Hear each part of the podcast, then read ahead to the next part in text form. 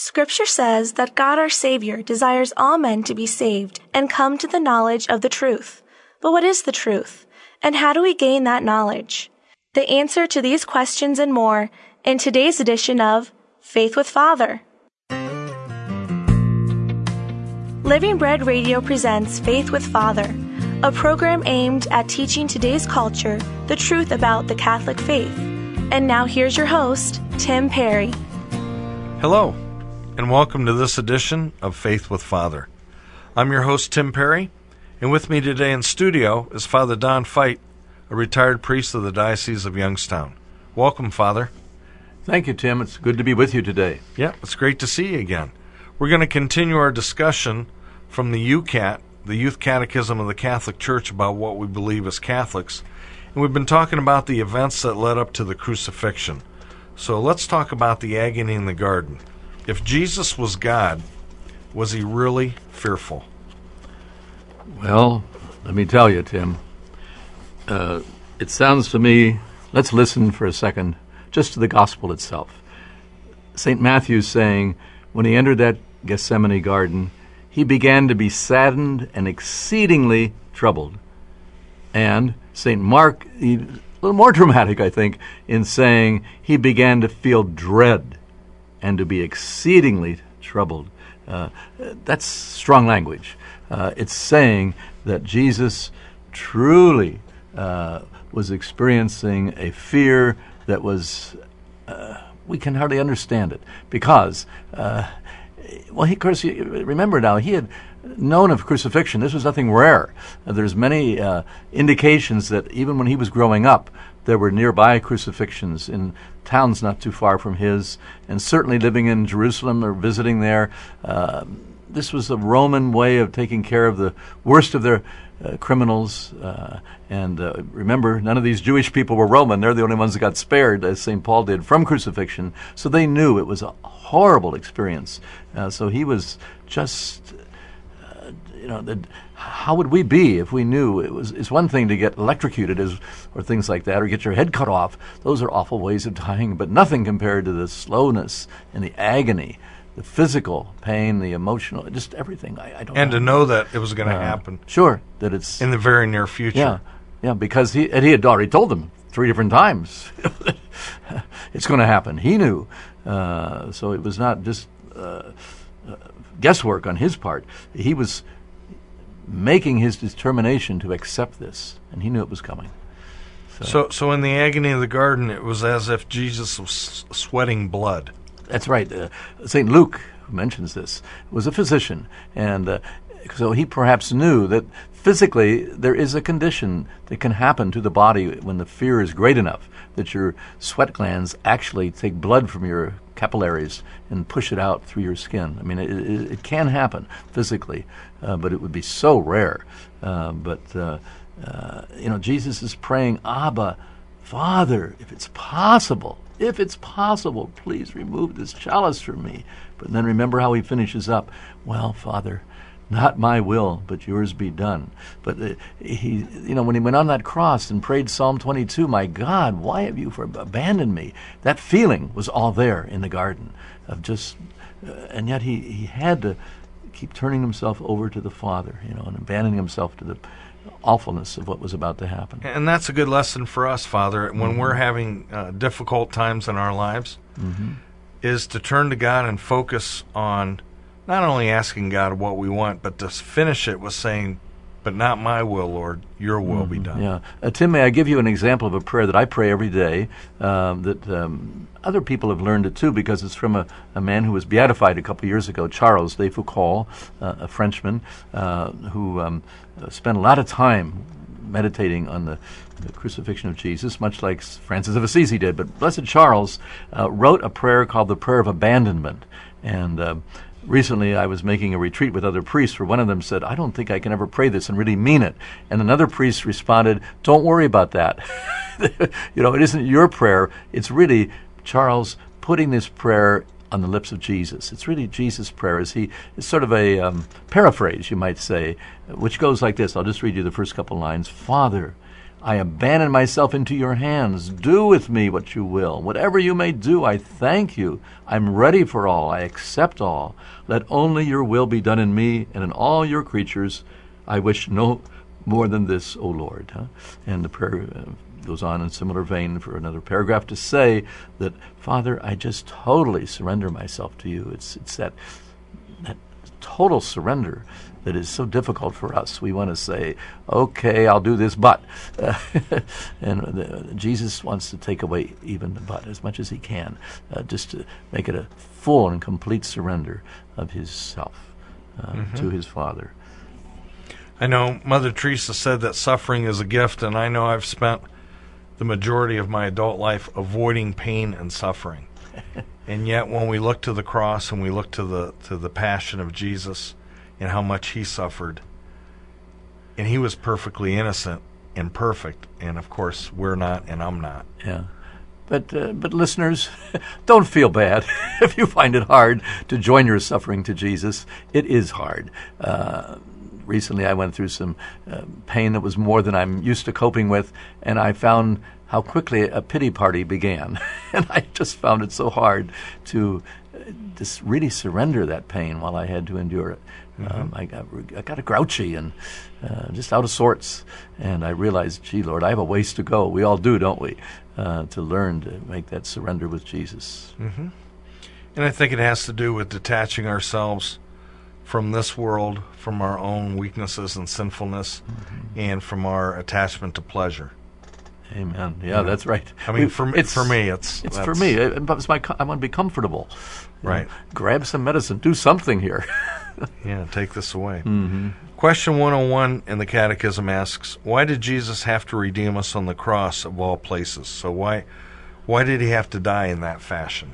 And of course, again, it goes back to that uh, what we said yesterday that it's all the Father's will, uh, ultimately, uh, that He die this way. Uh, and of course, Jesus accepting His Father's will, it had to be that way in the context of the time.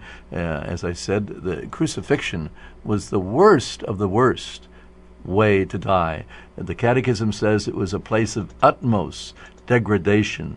Uh, if you were a Roman citizen, you could be beheaded. Uh, that was a dignified way to da- die in comparison to the horror of the crucifixion, as those of who might have seen the Passion play know, uh, the Passion movie by Mr. Gibson. Uh, uh, it was just unbelievable how much a person suffered. Many didn't even make it all the way to the cross because of the horribleness of what the, the body suffered. But uh, why did it have to be this way? Again, it's love. Jesus wanted to give us the most he possibly could, so he had to give his all, even if it meant the worst kind of death that anybody could ever experience. so there's one more way he proved his love for us by suffering in this fashion, That's right. in the, in the yeah. most horrible, painful, lengthy way. You know, like say a beheading mm-hmm. would be quick, yeah, but but a crucifixion could take hours and even a could, day or two. Could any one of us, no matter what we're enduring, say that, well, Jesus, you didn't endure as much as me? I don't see how we could say that, uh, given the knowledge we have of what, what he went through. Okay. Mm-hmm. So Jesus encourages us to take up our cross and follow him. What exactly does he mean by this? Well, the YOUCAT says, Tim, that uh, we should not seek suffering in the sense that it's it's just it's just better than not suffering. Um, God is not a God of cruelty uh, who wants us suffering for the sake of suffering. No, it's it's that idea that that ever since sin entered into the world, we have endured suffering, even the suffering that leads to death. But it uh, it can find a meaning, says the Catechism, if we unite ourselves to Jesus in his suffering. Uh, remember when he said, Come to me and take up my yoke, bear my yoke? First know? light. Yeah. This and time uh, he's, he's saying, My yoke, my suffering, my willingness to do the Father's will in this awful suffering, I'm asking you, will you do that with me?